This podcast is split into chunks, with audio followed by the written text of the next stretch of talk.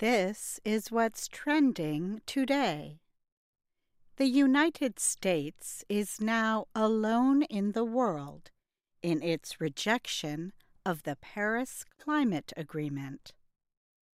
Syria announced it would sign that agreement Tuesday in Bonn, Germany, at the United Nations yearly climate change conference. The treaty calls for individual limits on greenhouse gas releases among participating countries. It is not binding, nor does it provide any enforcement mechanism. Barack Obama signed the treaty in his second term as U.S. President. However, in June, President Donald Trump withdrew the nation from the agreement. He said the agreement hurts the U.S. economy and American workers. At that time, Syria and Nicaragua were the only other countries that had not signed. Nicaragua signed the agreement last month. Environmental organizations around the world praised Syria's decision.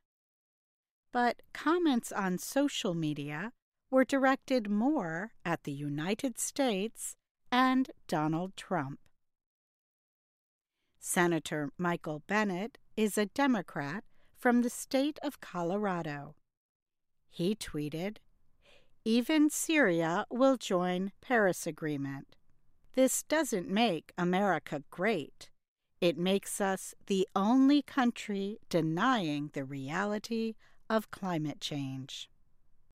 A user with the name Curious Doubter replied to Bennet It's 30 degrees, windmills are never going to heat our houses, and the seas have been rising and the climate warming since the last ice age.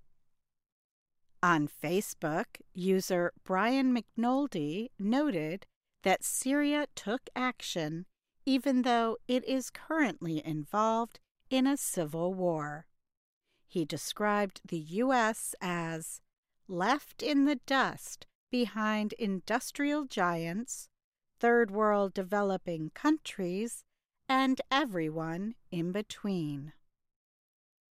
Twitter user Achille disagrees, however. Achille tweeted, All of you pseudo intellectuals that haven't read the Paris Agreement, yet are nevertheless outraged, should probably move to a country in it. And that's what's trending today. I'm Katie Weaver.